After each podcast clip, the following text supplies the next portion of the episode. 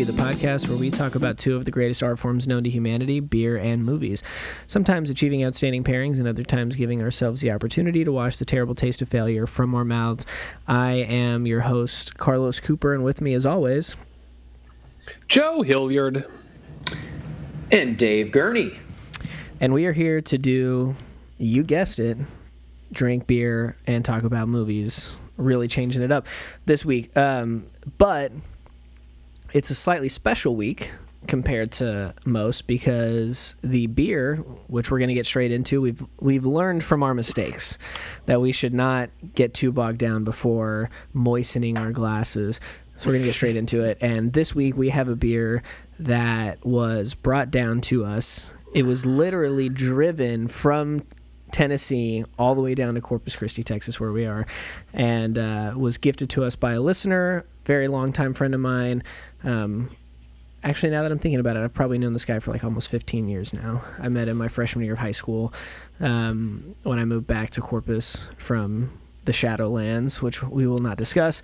But uh, my friend Justin, um, my future podiatrist, uh, and he brought us a beer. It is from a brewery in Nashville called Bearded Iris. Now, this is 6%. Um, we all have, thank, thanks to him, he was uh, gracious enough to make sure that we all had our own can. Um, and it is uh, described as a home style IPA, soft, juicy, brewed with mosaic hops.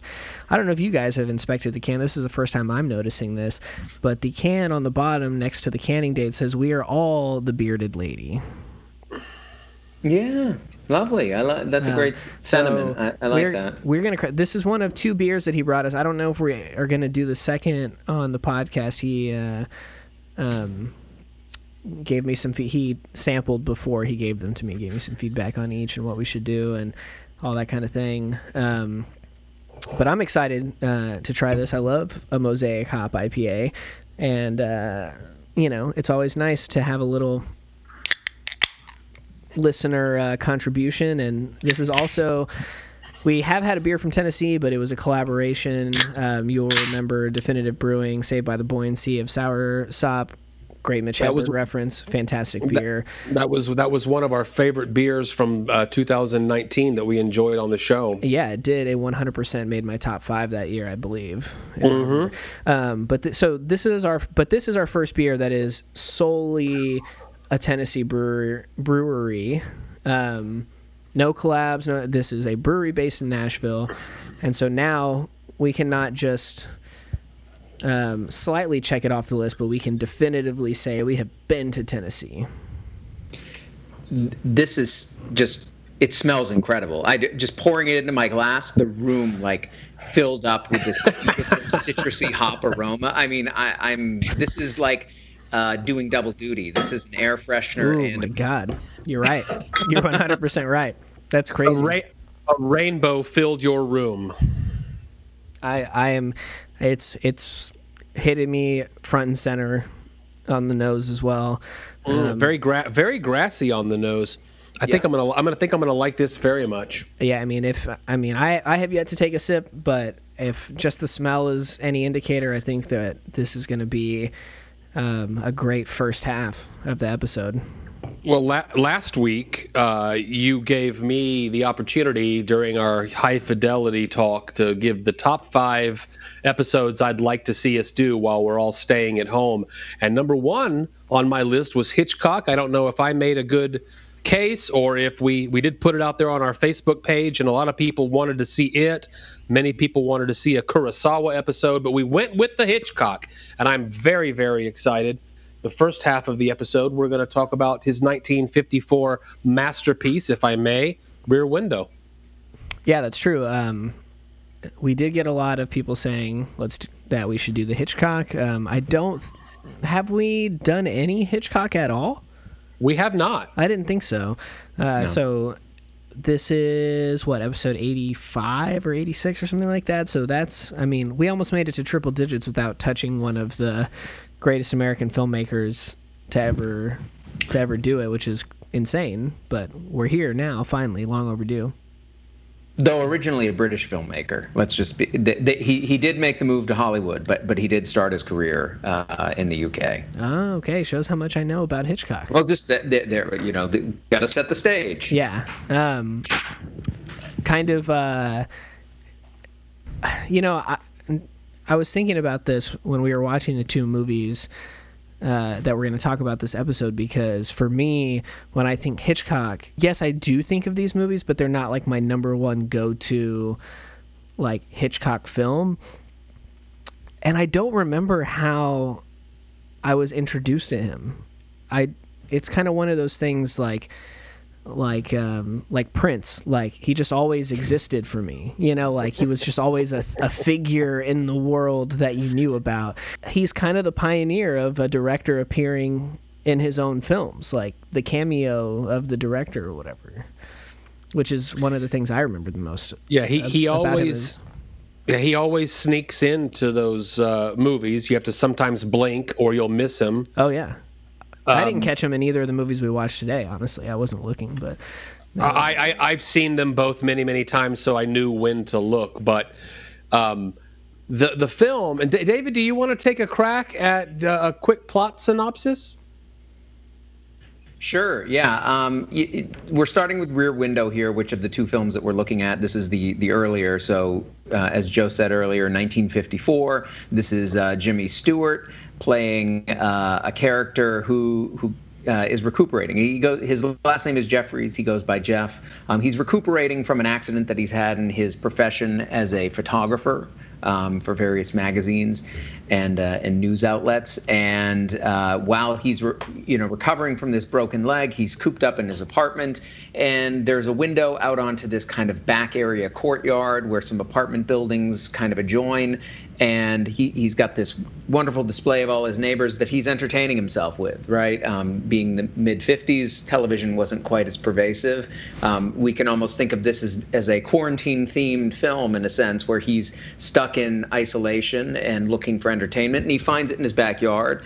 And in that, ends up stumbling upon what he thinks may be a murder that has unfolded and thinks he may have certain evidence, enlists his, uh, I guess we'd call her a girlfriend, um, his lady friend, uh, who who is uh, played by Grace Kelly. Lisa Fremont is, is the character's name, as mm. well as his uh, nurse who comes to visit, uh, and and her name is Stella. So anyway, the, the three of them kind of end up coming together to try to investigate this thing. He also pulls in a detective, and and it's it's kind of a murder mystery of a film, not exactly a who done it, but more a can we prove that something actually happened all unfolding in the back of the film, which makes it in the back of his yard, which makes it sound somewhat conventional. And yet, I think visually, when you see the film and how it's portrayed and what that basic concept does in terms of dictating the visuals of the film, or at least the direction that uh, Hitchcock took them, it's really a unique movie watching experience. It is for several reasons, and that is, is the Hitchcock begins the film limiting himself as a filmmaker. One might think because because the main character has a broken leg and is confined to either a wheelchair, the bed, or his come to my house nurse's massage table. He's not going to be able to move around. We're not going to follow this guy all over town. he's stuck in his house. Of his house, of course, looks out over a courtyard of shared living space where he and the viewer are allowed to look inside the windows and down on the the courtyard to oh Aislinn just showed up. She said, "Oh, free beer. Okay, I'm gonna have some.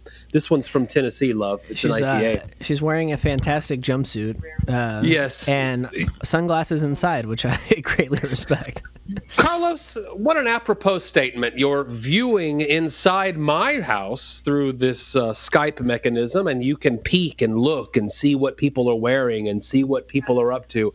That's exactly what Jeffries, Jeff, does with the bulk of his time with his binoculars and other tools of being a professional photographer. He's looking in the windows, becoming more and more obsessed with what we're he is seeing and what we, the viewer, get to see through his point of view. So yeah, I think what you landed on there, Joe, is is exactly right in that this film is so unique in that it ties us so closely to the Jeffries character, um, and we as viewers in the cinema are often in that kind of position where we're looking into this world, but it can't necessarily look back at us and yet we're kind of confined or you know to whatever perspective we're given based on where we can you know we can't move throughout that world um, will, willingly ourselves or willfully ourselves. We're kind of rooted to wherever the camera is going to take us and in this case it's him as you know this man confined to his wheelchair looking out the window at what's going on. And so you know we're aligned with this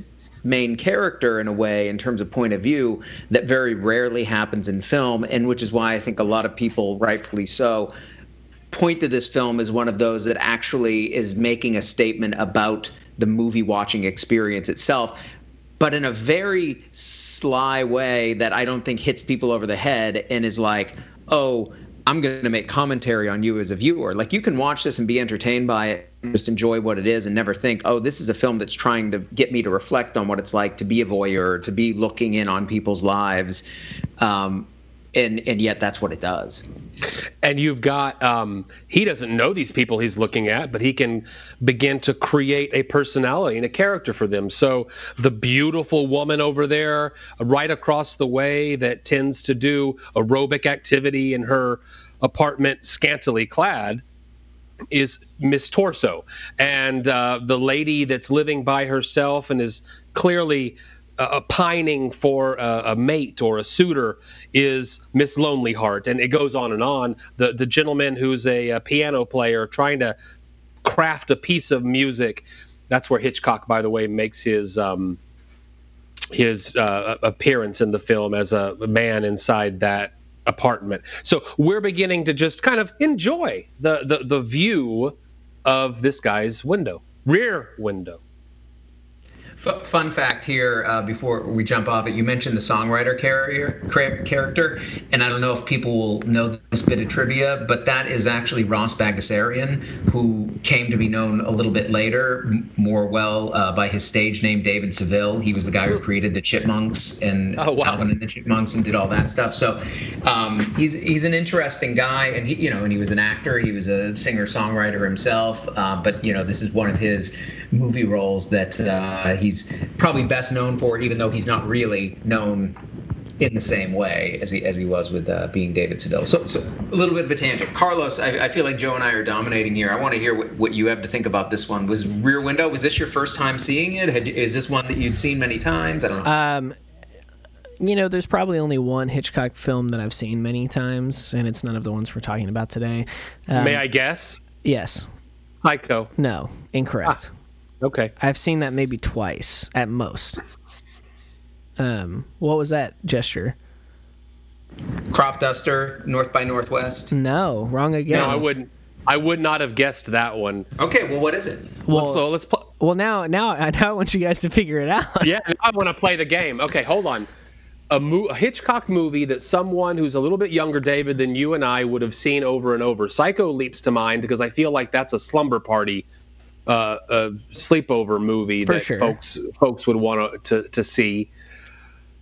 Oh. Mine is one that um, captured my attention, imagination, however you like want to describe it, independently of really any kind of peer. If you say, if you say frenzy, if you say frenzy, I'm going to be very impressed. Uh, No, I, I don't know, David. I, I give up. It's not that one.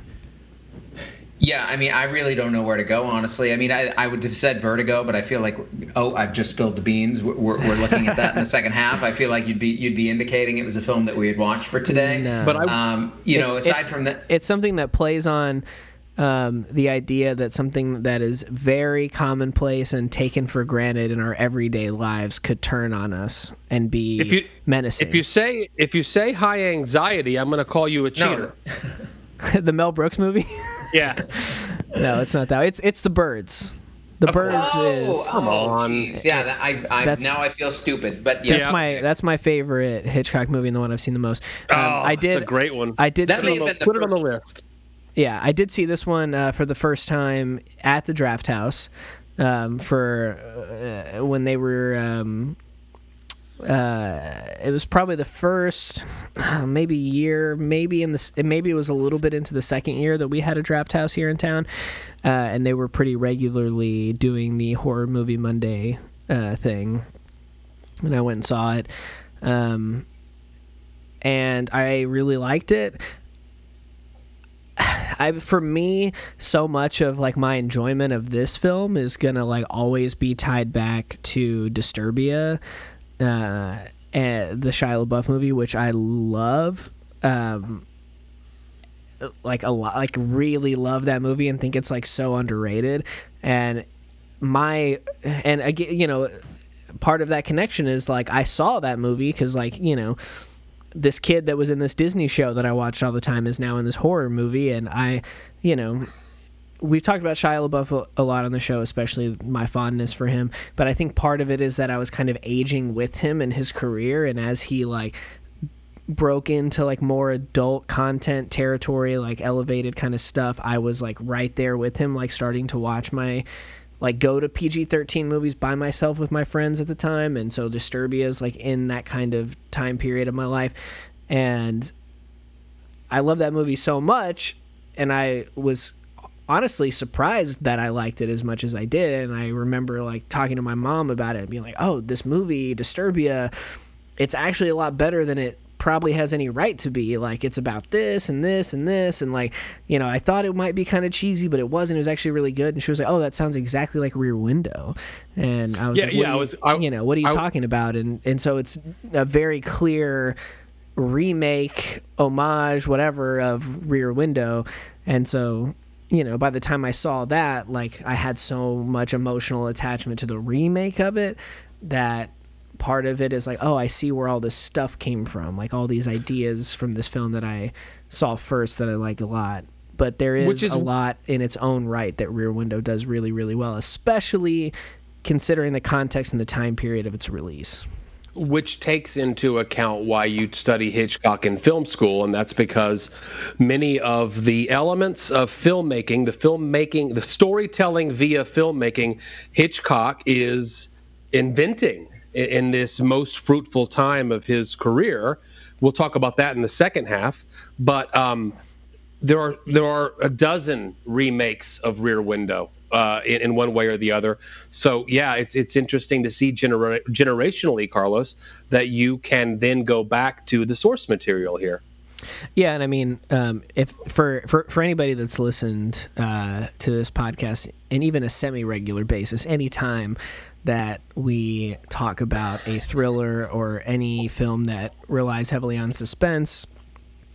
Most recently, I can think of uh, The Invisible Man, but I, I've said it once, I've said it a thousand times. Like, one of the things that Alfred Hitchcock has given to like the lexicon of filmmaking is that suspense is created by the audience knowing something that the characters on screen do not and that alone is a big enough impact on the history of filmmaking for him to be cemented as like an all like a perennial like all star of filmmaking. But David. I would ar- but I would argue, and then David to you, I would argue that you don't have that in Rear Window, and that's what makes it a little bit unique. Is that we only know what Jeffrey knows. We only know, and we, it is a Hitchcock movie. There is a murder mystery. Uh, one of the characters across the way that he's looking at uh, played by, I'm drawing a blank for a reason that I cannot describe. Help me.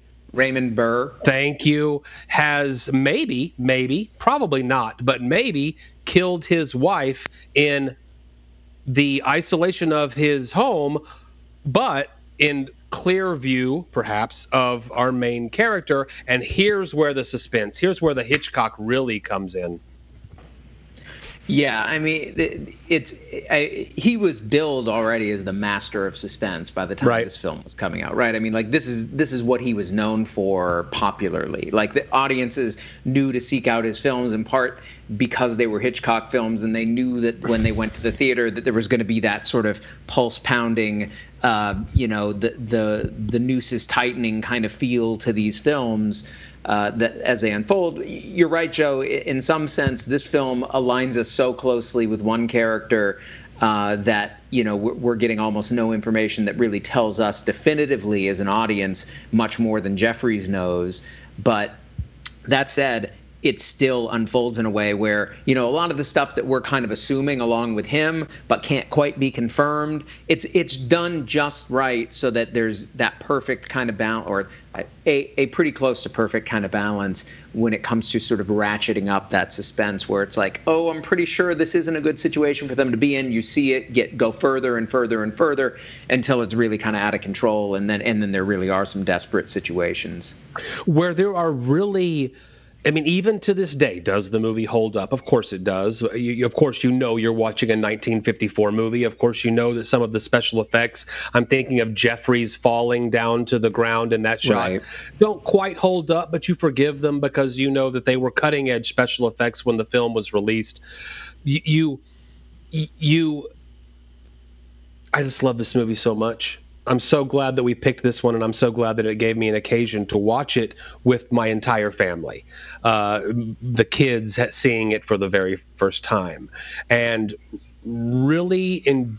I'm not even saying tolerating this 1950s stuff, but really, really enjoying. Yeah, I mean, one thing that I like notice in at least this era of Hitchcock, like you know the 50s, um, and the Technicolor stuff, is that there is just such a specific look of those Technicolor mm-hmm. films, you know, and it just has a certain charm to it and it has a certain kind of nostalgia to the way everything looks like the way that certain colors pop the way that like it it just has such a specific feel and vibe to it and like the costuming which probably at the time nobody really considered because that was probably just like closer to how people dressed.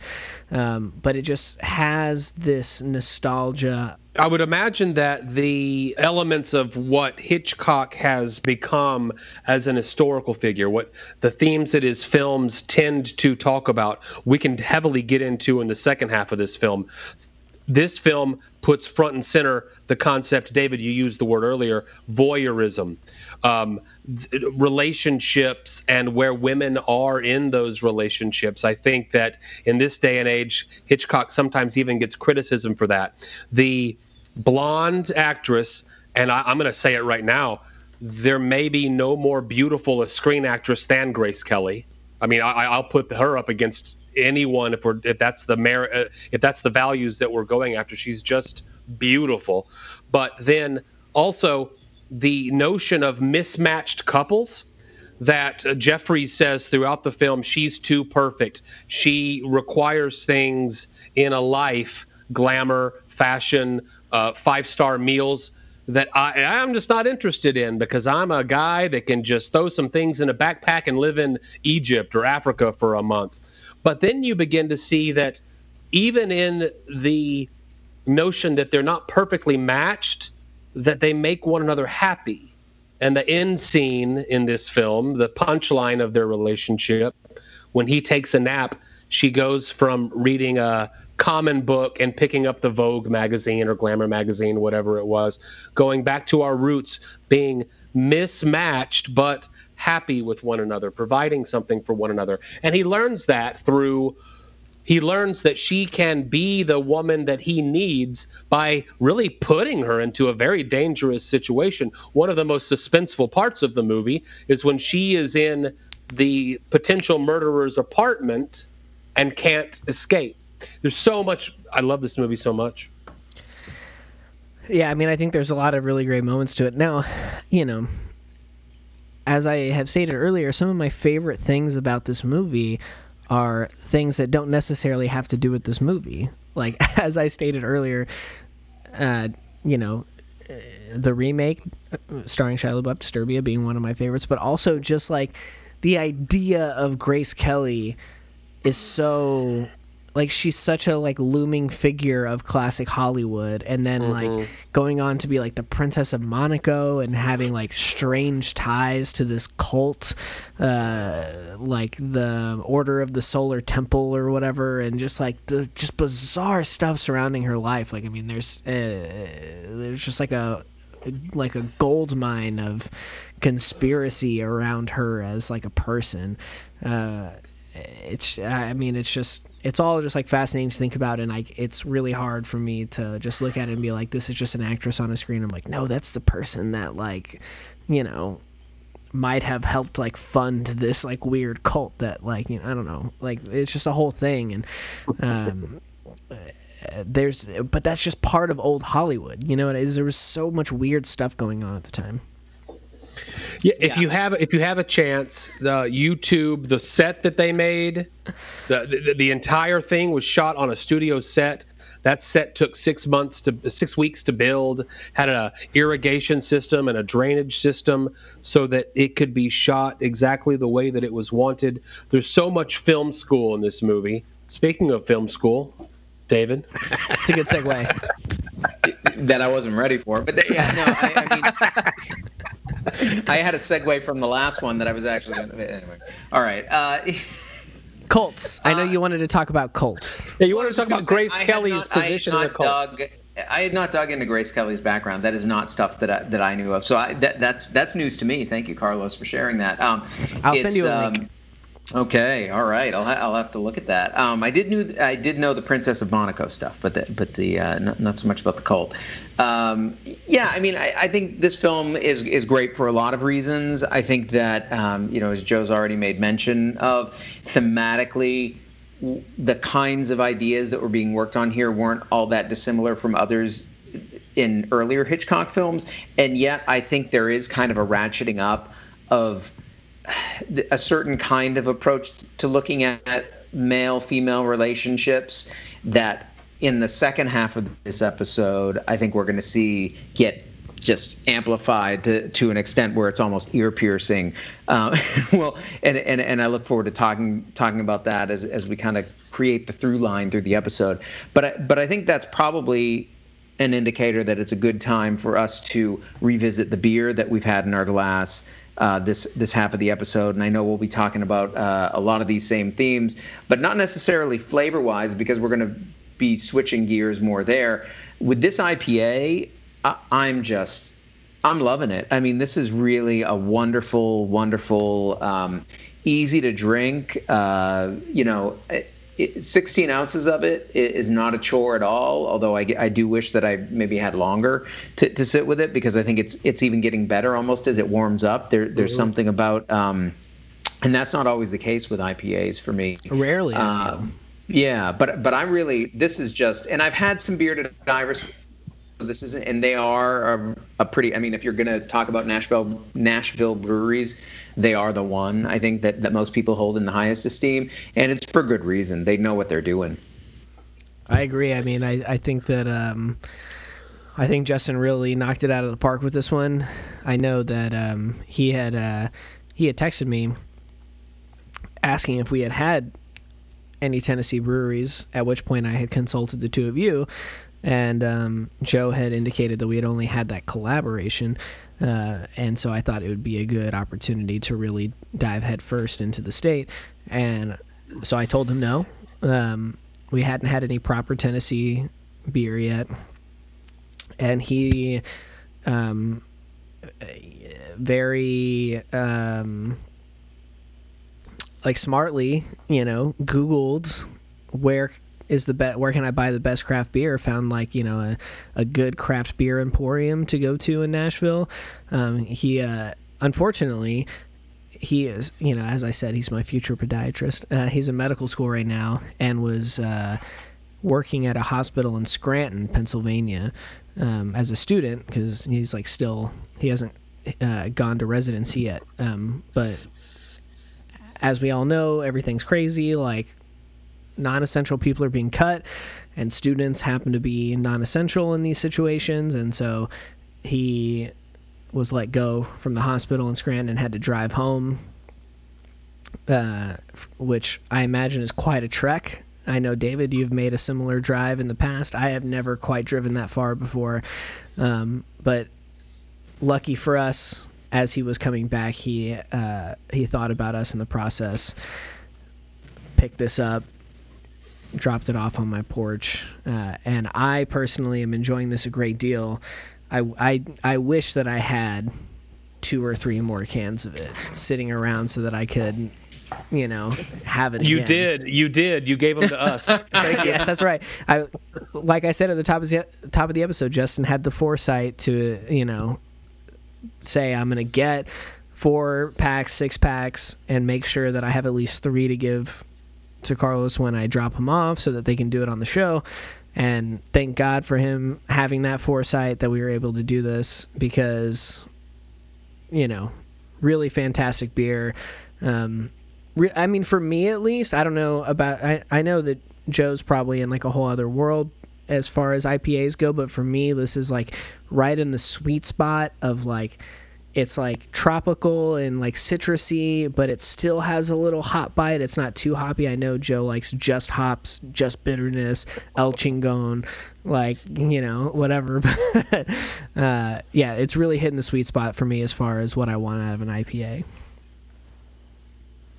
Who knows how long we'll be doing these at-home episodes, and before if we do them for an extended period of time, we will talk about an El Chingon. I will share those with you. Um, but IPAs have gotten so complicated. Um, the IPA world, and of course, IPA, India Pale Ale, known well known for being extra hopped to survive uh, voyages across the sea.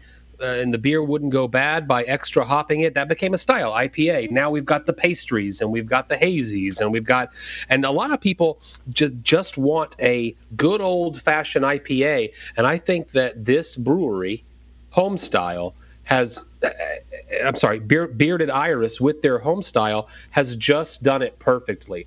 I, I don't when I at the beginning of the episode when I said it smells grassy, it gets you back to those first IPAs that you tasted before things got I don't want to say out of hand because I'm enjoying every I'm enjoying every single variation of the IPA that's coming out. I, I'm no snob, but this just gets you back to the basics. And if you're looking for a good back to the basics IPA, Bearded Iris's home style is exceptional. And I want to thank your doctor med- medical student friend for making that trek it's made us and the beer and a movies audience a little bit wiser and a little bit smarter Yeah, really shouts out to Justin. Been homies since 2006. massive That's shouts out justin Um, David, final thoughts on it? I'll echo those shouts out. I'm I'm I'm super happy that uh, had the uh, what? no, no, no I, I, nothing. that, was, just that was funny it was it was just funny that the way you phrased it. I echo those shouts out and I do. Uh, I, I I think that uh, th- this has been one of the, the finest IPAs we've had on the ep- uh, on the the podcast. I'll say top five this year. i I don't blame you I That's high blame you. praise. high Hey. praise We're, we're almost into the uh, what? That we're we're in the second quarter. We're almost we're almost halfway through the year. So yeah, I'm I'm I'm feeling confident now that I can place that. Uh, Yeah. But we'll see if it stays there. Uh, anyway, totally uh, wonderful. Whenever our listeners are uh, thoughtful enough to get us some beer that we might not be able to get our hands on otherwise, absolutely wonderful. When we come back from the break, we're going to be cracking open another beer and we're going to be talking about uh, another Hitchcock film just made a few years later, sharing a cast member, a really important cast member, and uh, we will uh, hit that after we come back.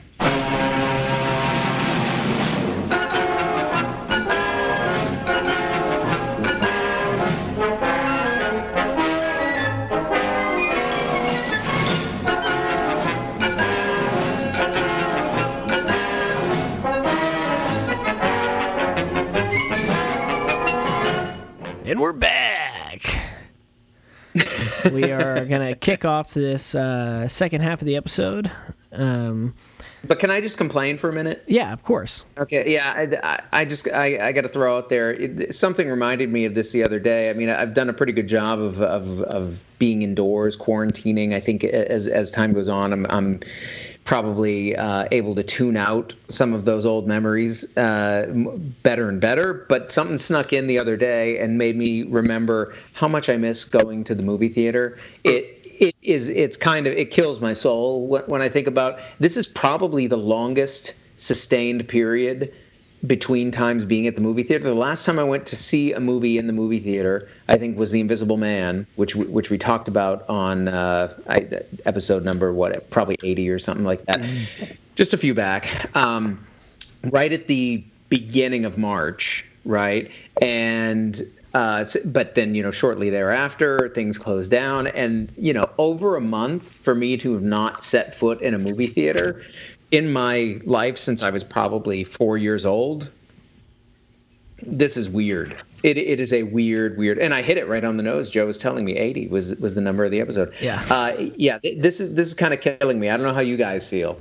It's it's weird, man. Um, uh, Kylie and I were talking about it the other day as well, and um, I I hadn't actually, I hadn't thought about it in a significant way yet. Like I hadn't been like, man, it's been a long time what was the last movie that I went and saw? I I think that Kylie and I have just talked about it more in terms of like, isn't it a bummer that we can't go to the movies, um, especially, you know, like we talked about in the first episode. The first time I saw Rear Window was in a theater, like for a horror movie Monday screening. You know, like that's amazing that I was able to do that. You know, being that that happened over 60 years after the film came out, you know, and I was able to go see that. And I, I mean, I've been very lucky to be able to see Nightmare on Elm Street in the theater. Um, and Nightmare on Elm Street in the theater. I've been able to see Halloween, the original, in the theater. Friday the 13th, the original, in the theater. A ton of junk. I think the first not the first time, but maybe the only the second or third time I saw the thing was in a theater. Um, and so I've been able I've been able to have all of these theatrical experiences of movies that would have otherwise been out of my like time frame or whatever. And and then also we're just missing out on other stuff that's supposed to be coming out like The Hunt we weren't able to see in a theater and we're probably not going to be able to see Wonder Woman in a theater and God forbid, I mean, I hope that Fast Nine comes out in a theater and that like this is all kind of over before then. Otherwise, I don't know what I'm gonna do. Uh, Jungle Cruise was supposed to is supposed to come out and you know probably while we'll still be quarantined. I, it's all very um, troublesome and uh, it is sad not being able to go sit down at the Drafthouse, order a good beer, probably Rebel Toad Angry Man Porter, and get an order of loaded fries and just vibe.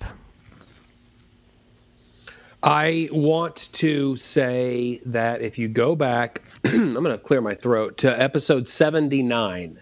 That's our Jodorowsky episode. Jodorowsky. That's what I said. Yo. And you you guys will recall that on that episode we talked. Uh, our good uh, guest Josh DeLeon said that Santa Sangre is coming to Alamo Drafthouse.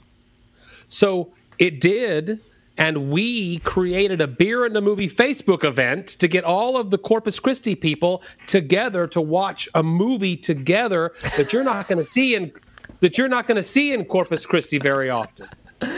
Yeah, I was, you know, actually, and we had to cancel that event. I, okay, okay, so I will say, David's giving us like hella crying emoji faces over the Skype call, which I 100% agree with. But, you know, being the person that I am, I have to give credit where credit's due.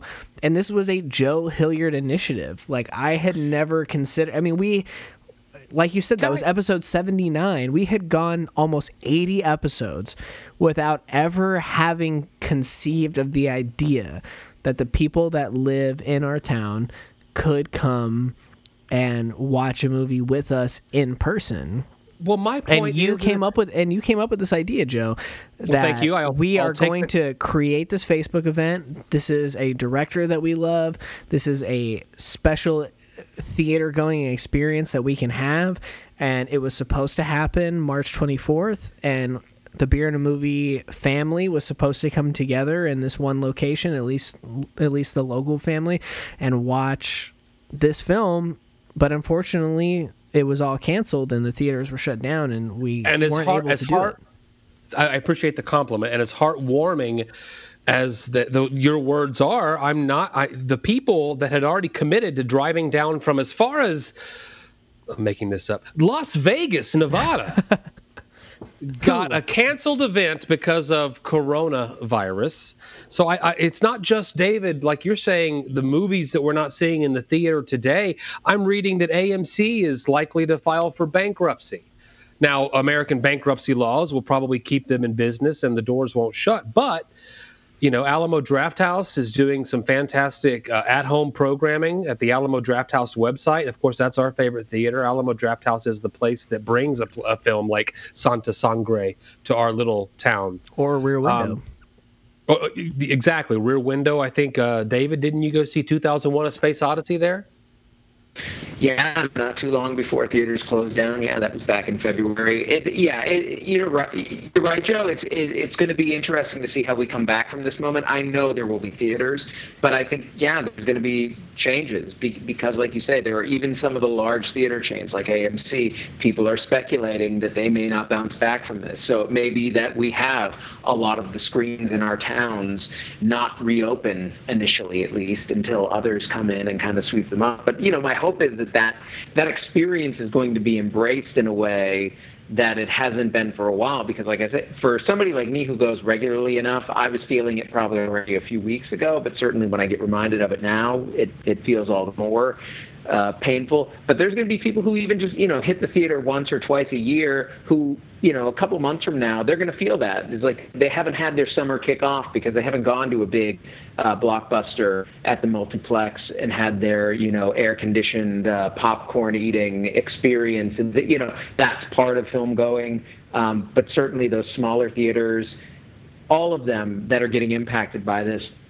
It's um, my hope is that we come back in droves when theaters open back up, and we demand to have that experience again because, by God, if, if there's anything in my life that's been a constant, it's been going to the movies as much as I possibly can, and I want to be able to have that experience with other people like I have all my life. Well, allow me to sew this up. Corona canceled our event. We will make a Facebook event for our return to the theater together the communal experience that we you so eloquently david said we're missing. When it is time to go back to the movie theaters at alamo drafthouse in corpus christi texas and you drive on down here from nevada that's fine. New york city you're welcome. Whenever we're all open for business again we're going to create the perfect event to have at our alamo together with you. Look i'll say this right now and maybe it won't come to fruition maybe it will but it is my intention. Oh shit. That when it is definitive that it is safe to go out in public and gather again together, that I hope that I can facilitate a private screening of a film. Uh-oh. We oh. will I will do whatever I can to for all of us to get together to rent out a theater so that we can all get together beer and a movie fam for free.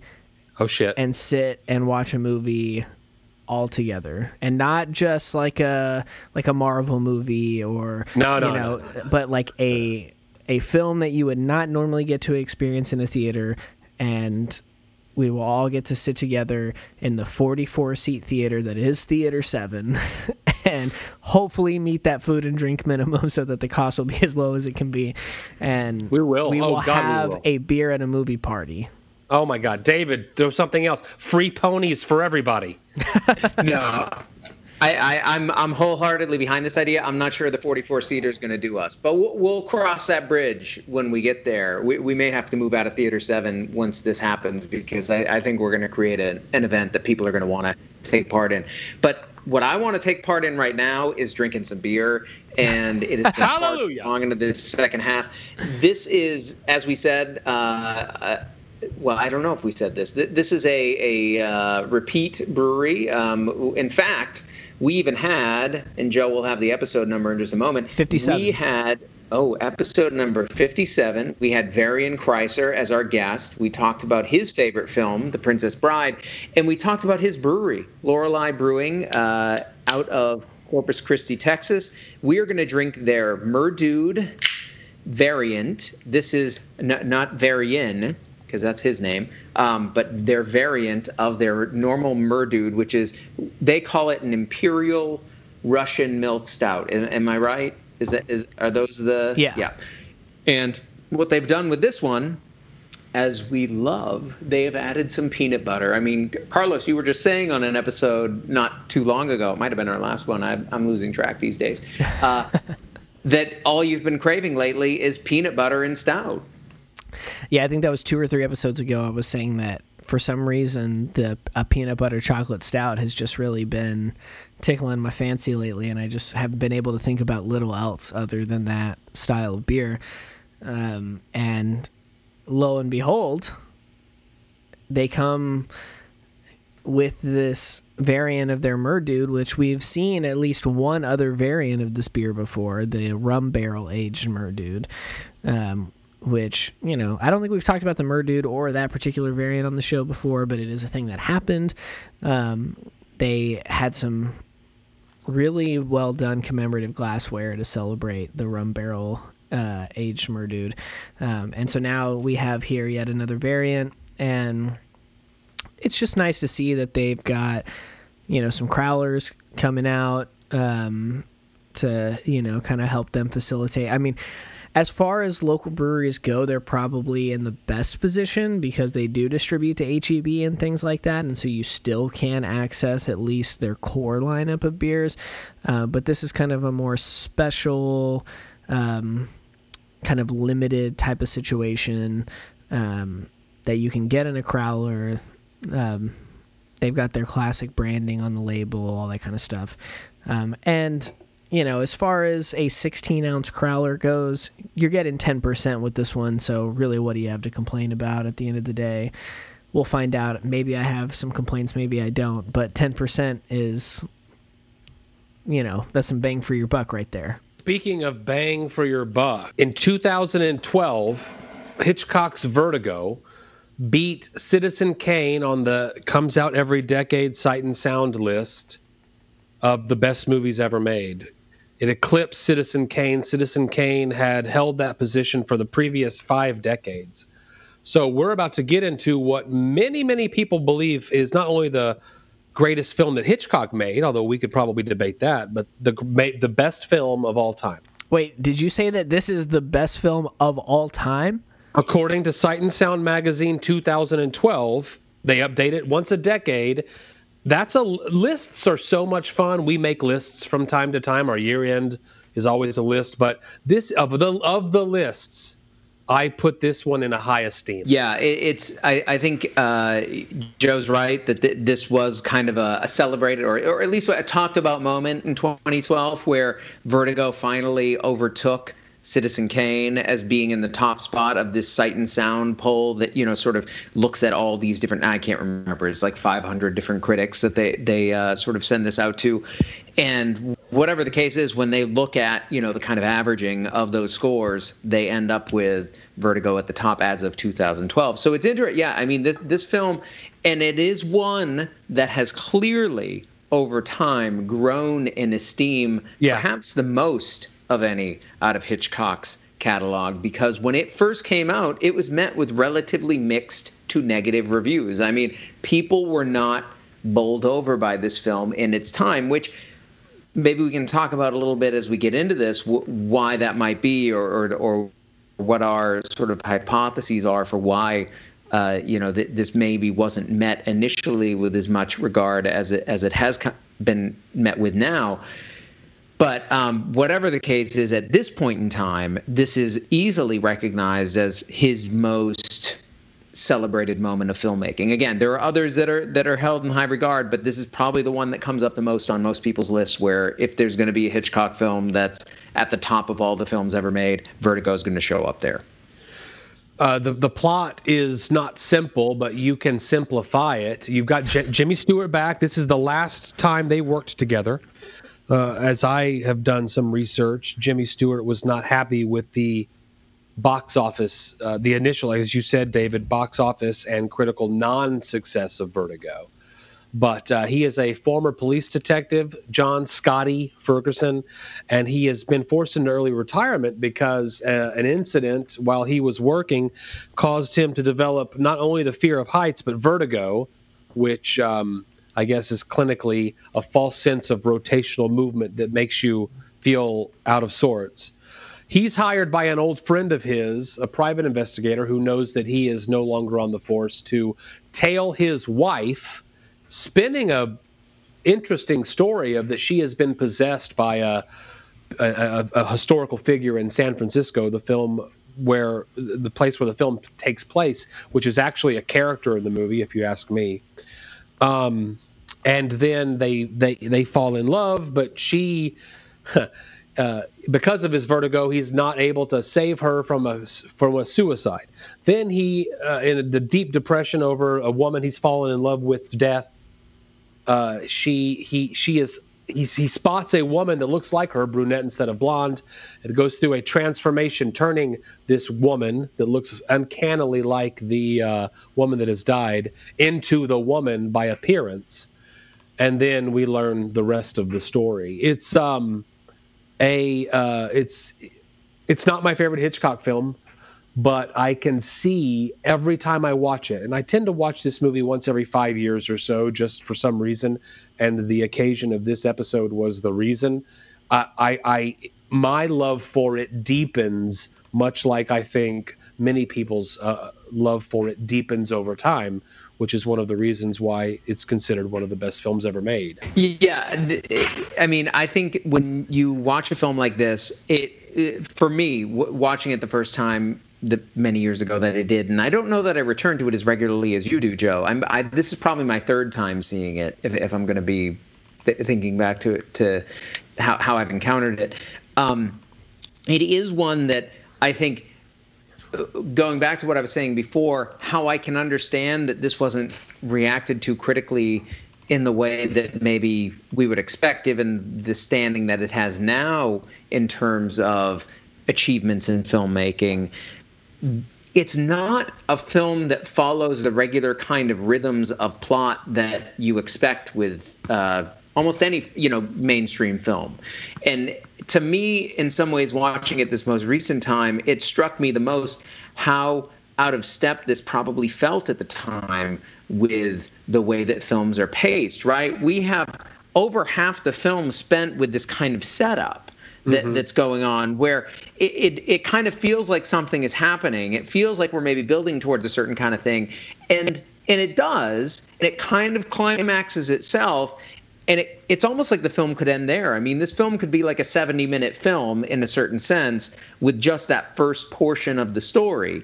And then you get to the part that Joe was just talking about where you have him sort of happenstance meet this woman or find this woman who just happens to resemble the one who he had this traumatic experience with before in the in the earlier part of the film and tries to sort of recreate that scenario and then you realize and you know i mean pretty quickly you find out that connect it's such a weird rhythmically it's a weird film i think from a plotting standpoint um, that it stands out.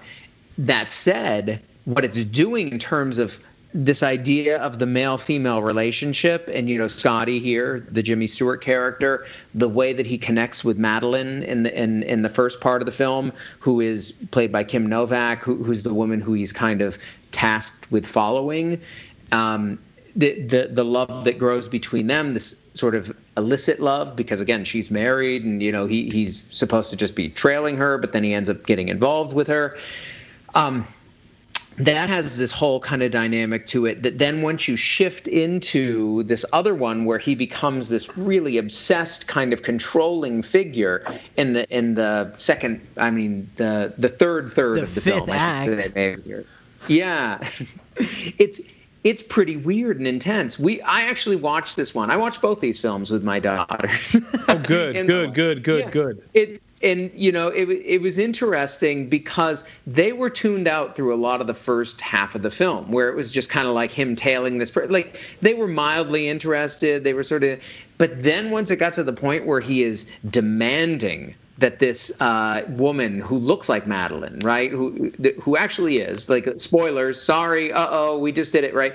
That this is the woman who he had been tailing, um, but you know that was actually sort of hired to play the character by um, by the husband, and, and again, that's where the plot gets maybe a little convoluted. Is that essentially you, we come to find out that the woman had been hired to be sort of a stand-in for the wife to sort of put across the evidence for this cockamamie story about her becoming obsessed with this ancestor of hers who had become, you know, uh, who, who herself had been traumatized and kind of reimagining. I mean, it's a weird, weird storyline.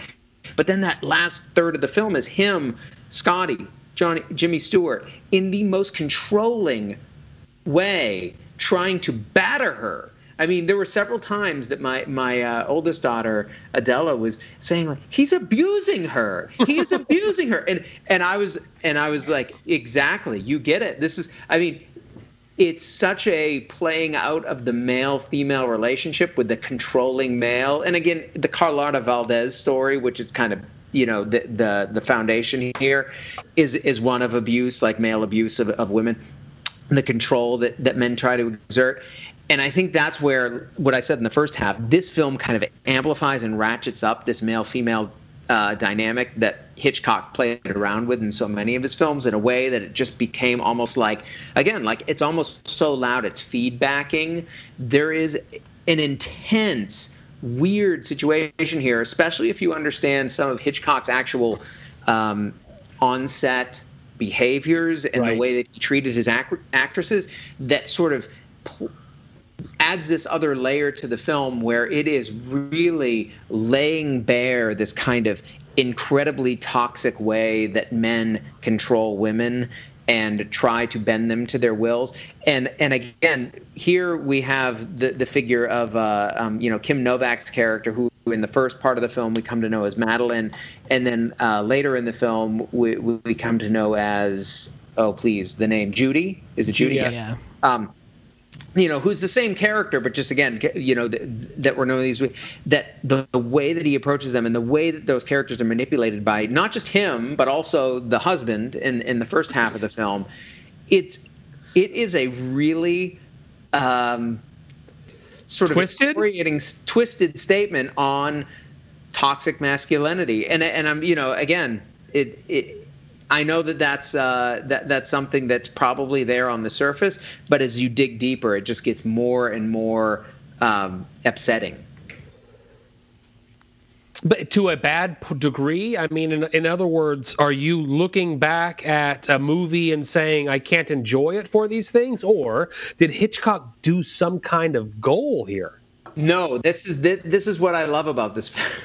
this is what I love about this film is that I think despite himself, this is one of the most um, damning portraits of that kind of uh, masculine control that exists out there. And that's, you know, and again, and I think that's the tension that you feel is like, I think there's the part of him that is that way, that's maybe recognizing that in himself and is putting that on display. But then there's the part that tries to cover it. I mean, ultimately, in the final analysis, Jimmy Stewart, you know, the Scotty character is supposed to be the hero, right? I mean, he finds this all out, and yet the conclusion, and this this totally upset my daughters, especially my older daughter.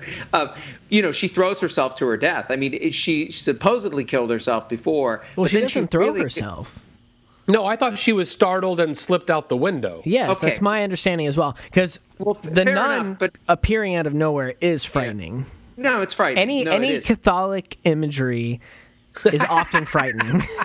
right. Yeah, yeah, yeah. I, I like that you said Catholic and not Catholic because the, the, I, I I was raised Catholic. Not, but, no, but I, no, you're absolutely right. But I mean that the the circle is completed there, right? Like this false oh, sure. suicide that happened ultimately results, which is essentially a suicide because she cannot bring herself to tell Scotty before that that this has happened. Like, imagine if she had just confessed when he found her, and you know, they, oh, I'm sorry, we pulled that shit on you. Why didn't I just say it then? Like, okay, let's, you know, let's make up. Let's go for a drink. I'll tell you about it. Like, right? No. She, she, you know draws it out. And it, it's a weird film because again like there's lots of questions we could ask. Why the hell would the husband have let her go? I mean like why would he have just let her go with all this knowledge that she has and uh, he gave her a little money? I mean that's the explanation. It, it, it doesn't make she sense. got paid. W- w- why didn't the cops come up and investigate? What like i mean somebody commits suicide out of a bell tower at a at a mission and nobody goes up to see if there's any evidence up there like they would have seen Well, there was a whole like, there was a whole in the hearing. There there was a hearing, David. no no no no but i'm saying when she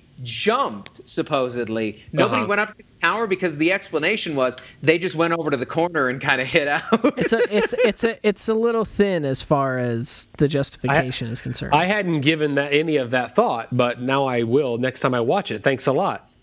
I can't believe I No, said Catholic and not Catholic. But you know what? What part of what what makes it easy to forgive that is this film is so goddamn like surreal and dreamlike and and, And so beautiful and beautiful to see. Well, it's beautiful, but like the gauzy, like I mean, there are scenes in this film that are so soft focus, like so you know gauzy filtered uh, imagery that, that you're seeing. Like especially, you, I think one of the most prominent is where you have um, when he's recreated Madeleine, especially. Um, when she comes out of the bathroom and like really that central part of the Right. image is so Yeah. weird and gauzy and it, It's It- it- um what bathed in green, bathed in Yes. green. well, it's out of focus almost. yes right Yeah. soft focus yeah absolutely go- well, I, I think we're to I think we're to imagine that he and, and it's followed by the kiss.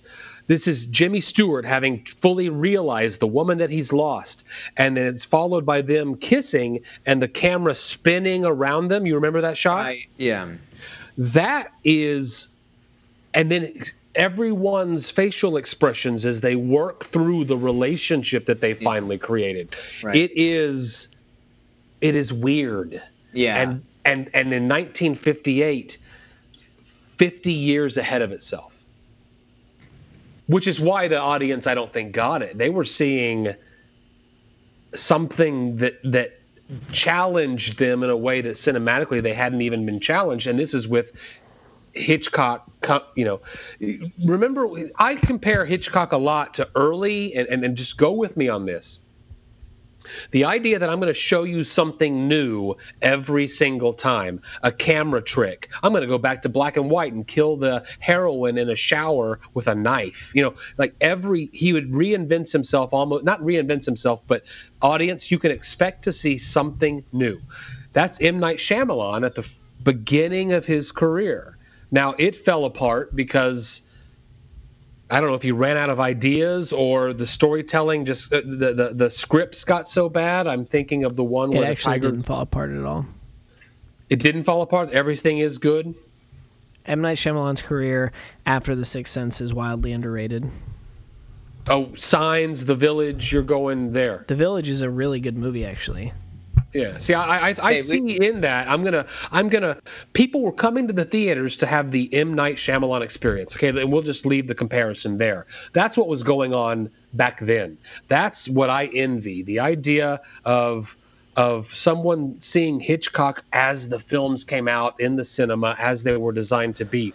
The Vista Vision, the creation of a of a IMAXation of film by running the ca- the film ver- uh, horizontally through the screen. You know, tipping the film on its edge. That's where this division comes from, and the idea of we're seeing these as big as we can and as full color as we can. And color in this movie means so much. I just want to. I'll, I'll end it by saying that I saw Vertigo on its I, can't remember 40th, 50th, 60th, 70th like re-release on the big screen while I lived in Houston. That's one of my viewings of Vertigo. Was as close to the original cinematic experience as you can have, and that's when I kind of like really turned the corner and fell in love with the movie because the color, the cinematography, all of it on the big screen as intended is going to give you an experience that we didn't have when we watched this on whatever screen we just watched it on. Okay. Well, you guys have had your your time. Um, this movie is not as great as everybody says that it is. I will say, um, one of the reasons I will say that is that the synopsis of the film is Alfred Hitchcock's superb thriller about a detective whose fear of heights leaves him unable to stop a woman's suicide. That's the first sentence of the synopsis of the film. That happens an hour and 20 minutes into the movie. That's crazy. That the inciting incident is an hour and 20 minutes into a two slightly plus hour film. It took me three times to give a fuck about what was happening in this movie. Wow.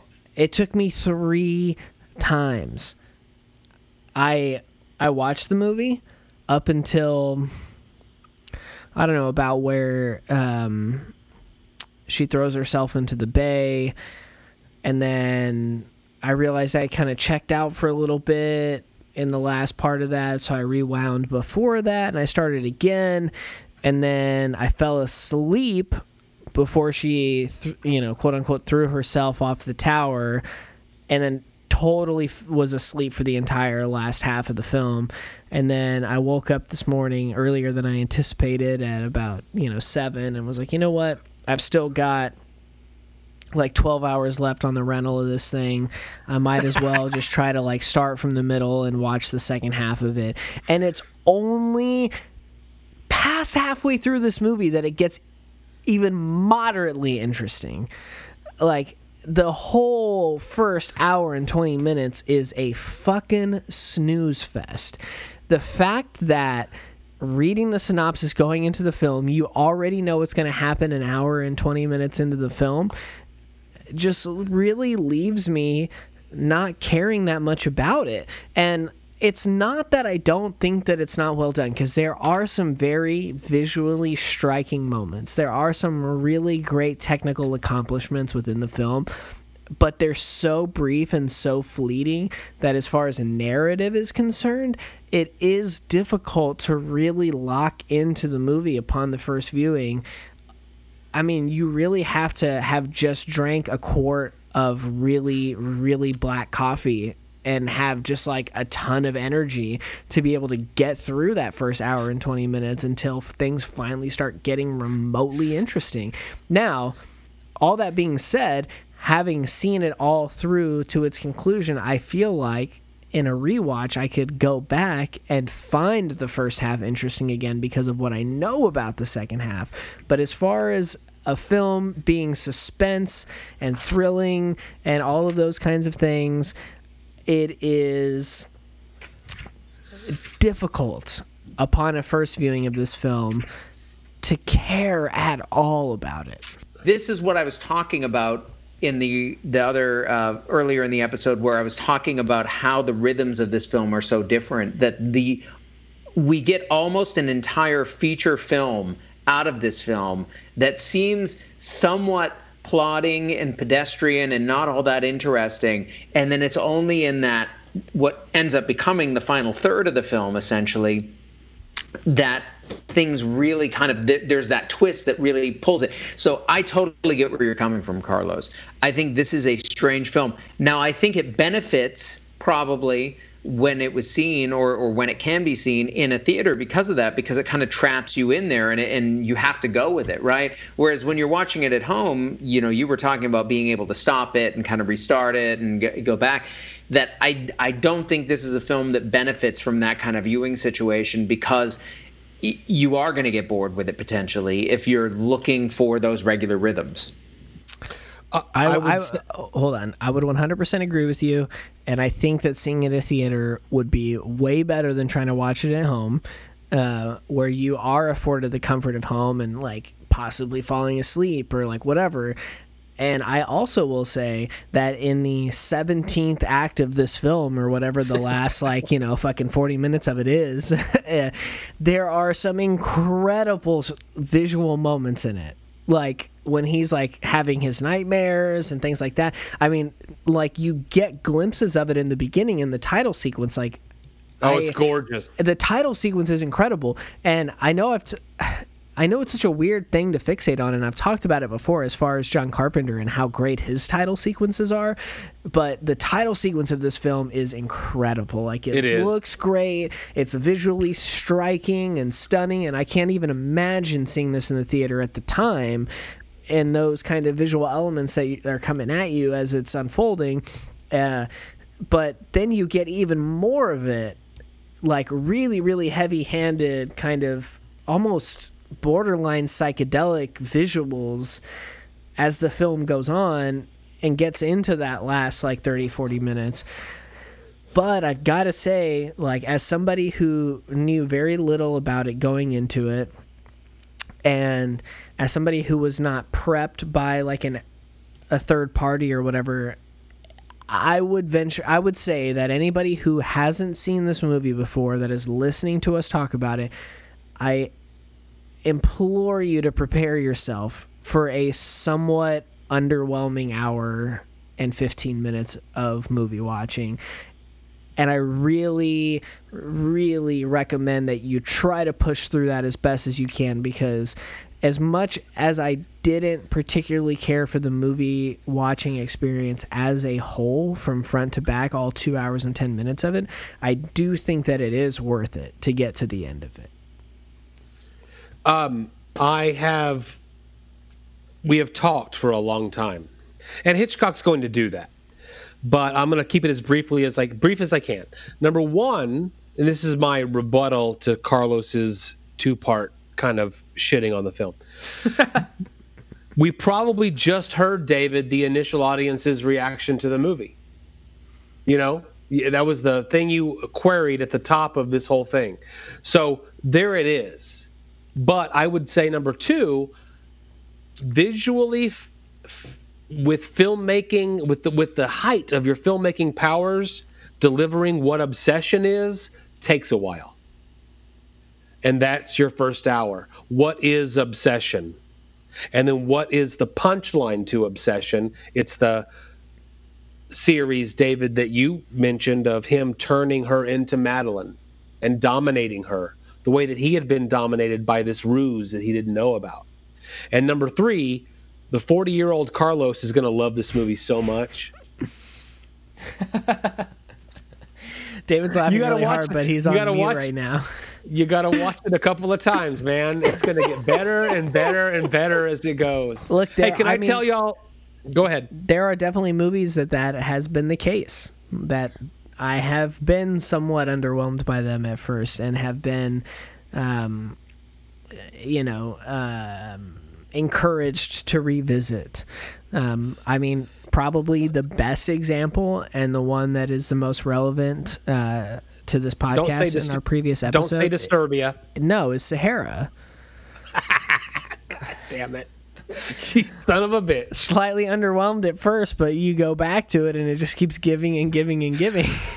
Can we do Sahara? Can we do Sahara next episode? we can, we sure, sure can. We'll do Sahara Let's and do the it. wedding planner. Fuck no. No, hold on, hold on. David, David, David. Let's use a little bit of time to get a perfect companion to Sahara, and let's do Sahara.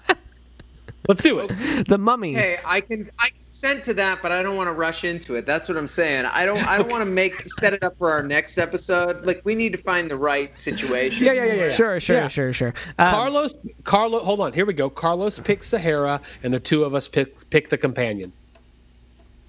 We get to choose. Okay, David. yeah, I mean, but I, think, Sahara and think El Topo would have been a good some- one, but Okay, Yeah. c- I, I'd like to tell y'all about how I watched this movie real quick. okay. My daughter is a. I've talked to her about her a couple of times on the show. She loves movies, and she has been tolerating prior to Corona my tutelage, if you will. So her brother, who should be in college right now, but is home for the rest of the semester, and he's studying film. Uh, Is he really? Is that what he's doing? Well, he's doing you know general media, TV, TV, radio, film. What is uh, So he- uh, RTF? Right, I don't know what, what- it's called. It's. Yeah, I feel like I feel like at College Station they call it RTF radio, television, and film. I'll find out. Um, he and I just had a brainstorm one night because we were coming up with interesting movies to watch during all of this stay at home time.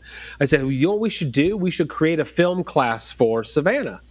And Savannah's like, totally, I'll do it. So we picked eight movies. I'd like to quickly tell you the eight movies that we picked Citizen Kane, because come on. Uh, uh, I, I reached out to David. David, thank you for a couple of rounding out the eight here. He came up with Singing in the Rain, which Oh, is yeah. perfect. Classic. But uh, 400 blows. I had put it on. I had thought about it, and David suggested it, and I was like, done deal. Uh, and Never then seen David it. also I, I, I, I, Carlos, have never seen it. 400 blows. Never seen it. Oh my God, we might be creating some future episodes here right now. David also suggested I'm going in chronological order. By the way, I'm up to 1959. A movie. David, talk about this because people are looking for things to watch at home. Good morning. Yeah, th- this is a Japanese film, Yasuhiro Ozu, uh, who, who is a filmmaker from really the silent era in Japan, right up through the 50s. Um, and this is one of his later films where it's it it it is a very mild family kind of comedy in a, in a certain sense, but it's really kind of has some interesting insights into family and uh, and community life in, in some ways that that I think are really profound. And it is just and, and it has some great fart jokes in it. It's it's a really wonderful film that I I'm actually planning on after I recommended it to you. I'm gonna watch it with my daughters for Oh, sure. fantastic. Um, so it's definitely one, and I feel like if it pulls her in, then it will set her up to maybe go back and look at some of his earlier films, and, and perhaps even you know some of the other Japanese directors who were who were at the time, like Kurosawa. So. Kurosawa, yeah. So uh, okay, so r- real quick, Hunter, my son said I want to pick the classic horror movie. He picked The Thing by John Carpenter. Uh, we talked about that. Uh, My guy. Exactly. I put Pulp Fiction on there because if I could sit with my 14 year old daughter and watch it, cover my eyes during the GIMP scene, I can. It'll be okay. And then I also put Lost in Translation on there because she loves Japanese culture and I love Sofia Coppola. But the eighth film, Vertigo. So we watched this together and she at the end of the movie was like eh, it was good it was good but here's the thing in breakfast the next morning she said dad that was really good what's the next hitchcock film i should watch so uh, Yeah. this whole uh, putting it in the context of stay at home and what we're doing in our house and watching movies on purpose purposefully uh, this has been a very good experience It's. I mean, I I think that at least as far as the Hitchcock films that I've seen, Vertigo is probably the toughest because it is slower and it does have a weird pace, as David has said uh, already. Um, but at least for me, like I said, it took me like three attempts to get through the end of it. And having started this morning, as we're recording this on an Easter Sunday, this morning I started it about halfway through and finished the second half of it. I wish that I would have had the patience and probably the sobriety because you know part of my snoozing was alcohol induced uh, to be able to sit through it because I do feel like there is a reward at the end of it that you know and and you know Hitchcock is not the only filmmaker that is known for this kind of thing. I've talked about it before, but like David Cronenberg is a great example of like a slow burn horror suspense kind of filmmaker where you have to get through some kind of doldrums to get to like the really intense ending that makes it all worthwhile. Um, and there are just some films that are like that, you know, and for me, um, the only thing that I would have wished as far as my viewing of Vertigo is that somebody uh, had said to me, and I'm I know that it sounds like I'm pointing fingers at the two, but I'm really not. Um, but I just wish that I had known going into it that it was a slightly unconventionally paced film so that I would have known. Because, like, I was expecting to see the suicide in the first 20 or 30 minutes.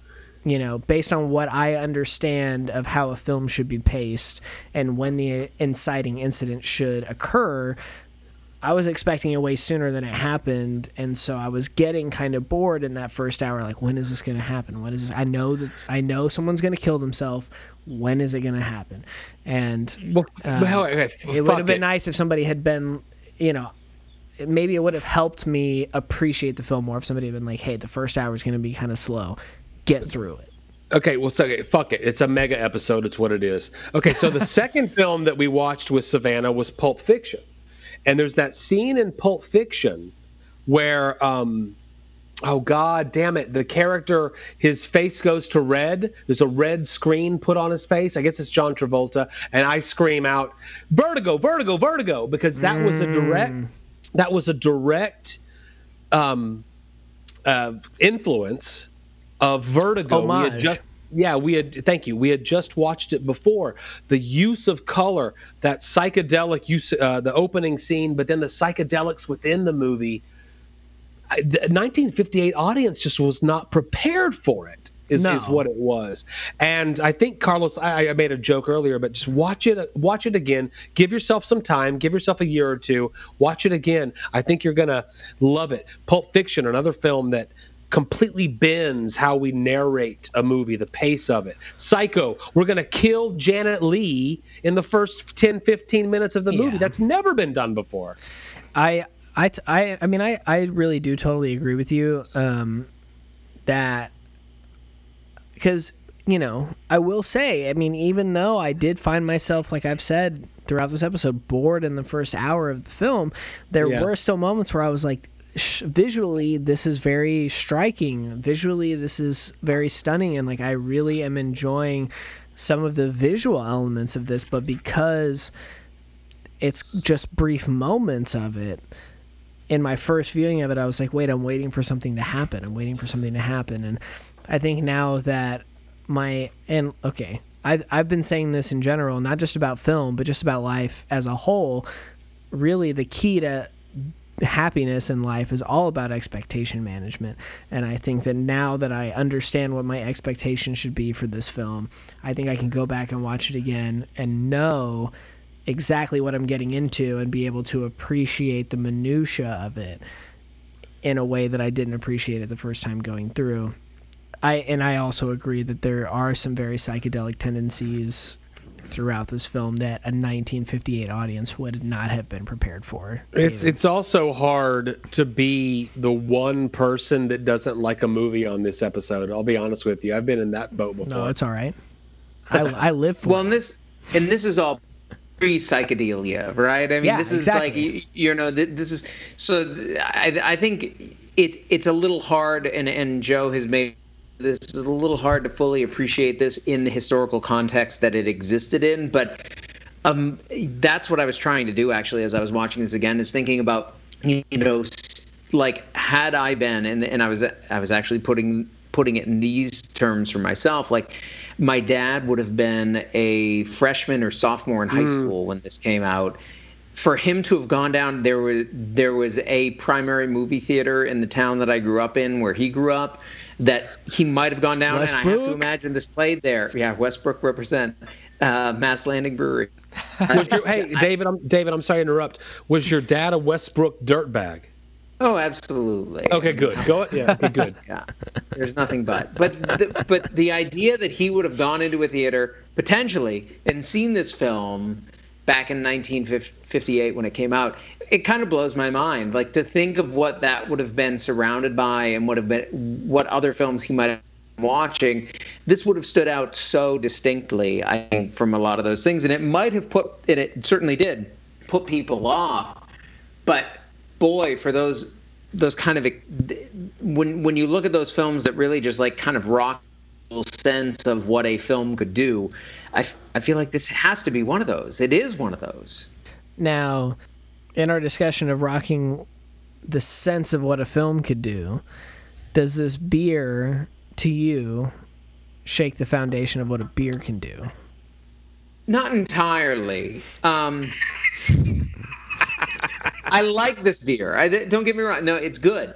The problem the problem is okay i, I hate that. I, I've, I've drank plenty of the Murdude over the years and i've enjoyed it and i still do enjoy it and i like this. I've enjoyed drinking this but peanut butter stouts, that is a tough hill to climb. There are some great peanut butter stouts out there these days, and we've you know we've talked about Saloon Door Brewing out of Texas, their ridiculous AF uh, beer that they have. We, we what is this beer had, called? This is called Murdude AF. So they're they're paying tribute. I, would like to think this are is. Are they paying tribute?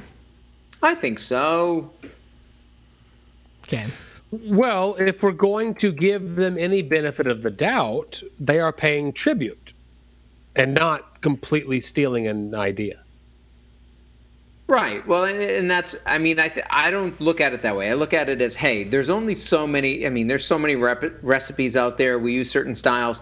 I lo- I actually kind of like the fact that they're saying, "Hey, in Texas, there's this other brewery that does a peanut butter variant of their stout we're gonna call our we're gonna add that you know AF on there as uh, our sort of modifier to to signal that that's our variant. But but what I was getting back to is that I've had some really good peanut butter stouts over the past couple years. This is good. This is very drinkable. This is lovely, and I'm pretty re- inebriated from drinking it.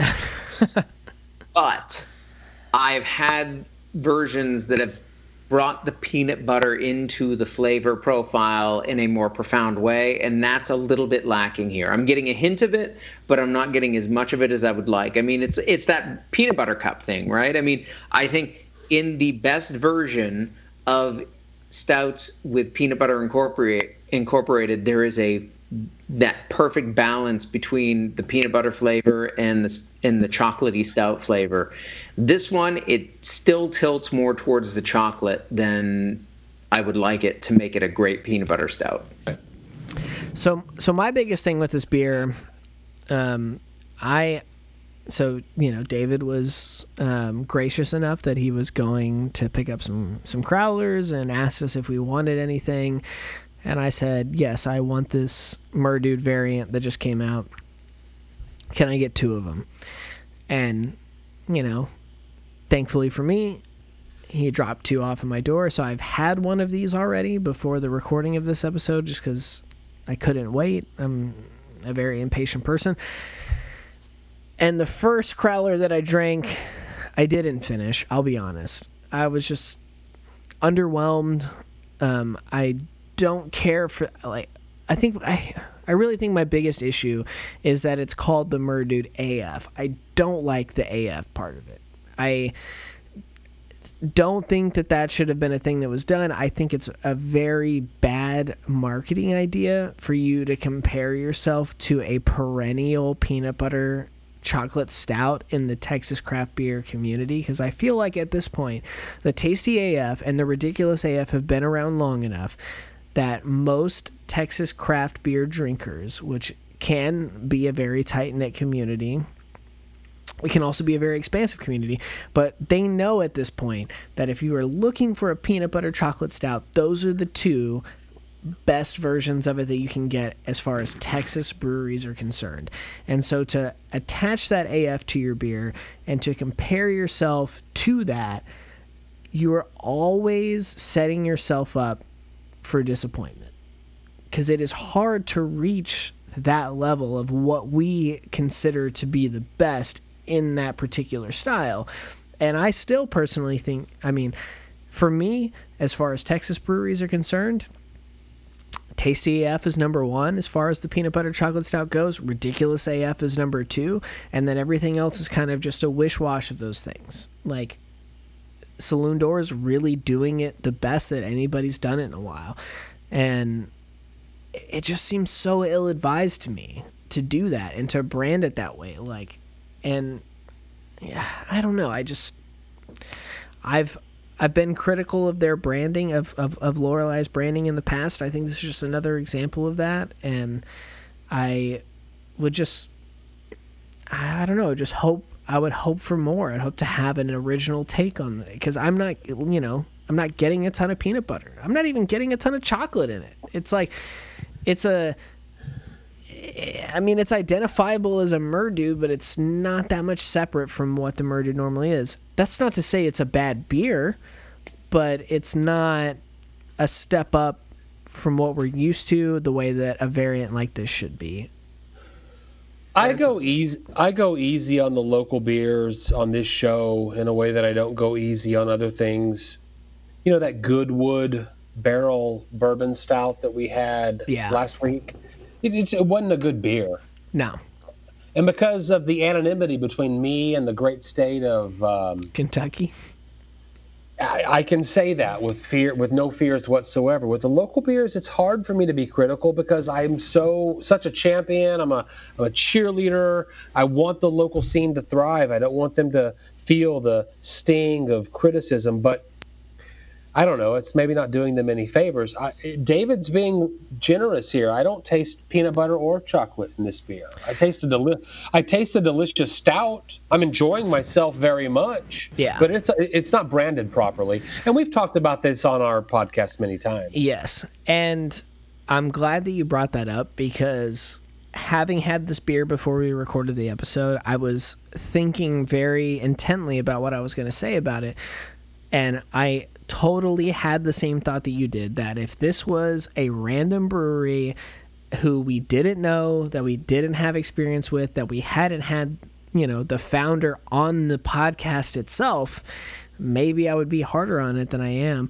But I also think that it's important to not um, sugarcoat things and to not say like, oh, just because we're friends with this person or just because they're local, that this is great and it's beyond criticism.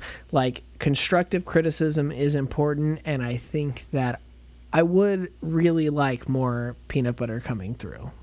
If anything, I think I would be harder on it if I did not know uh, Varian and Lorelei. I'm being as honest as I am about it. I think it's a very drinkable beer. I'm enjoying it a lot. I'm Sure. d- don't get me wrong. I think I'm nitpicking, if only because I know how good those guys are and what they're capable of. When I drink this, I think it has those hints of peanut butter that I that I would want. I think it could be stronger, but honestly, uh, you know, I, I don't think I'm being any harder on it or or less hard on it. I think I, I think I'm just kind of, you know, because I know the beer pretty well as it is without the variant. I'm expecting a little more. you know, I think in the past, Lorelei has been um, slightly ahead of the trend uh, as far as styles are concerned within our local beer community. Like, they were one of the first to do a New England IPA. They were definitely the first to do a Brut style IPA, and it just feels a little bit like with this one that they're kind of behind, and trying to catch up as far as the stout is concerned. And I would like to see more of just their identity as a brewery and what their breweries like and what they want to do creatively. Um, you know, we see it a lot with Weathered Souls. Like Marcus is really into pastry stouts. And so he's always pushing the boundaries of pastry stouts and trying to make them sweet and like have all these kinds of adjuncts and like that's what he's passionate about. And so that's what we come to expect from that brewery. Same with the Islla Street guys. Um, and i want to see that identity form at lorelei and like what are they the most interested in?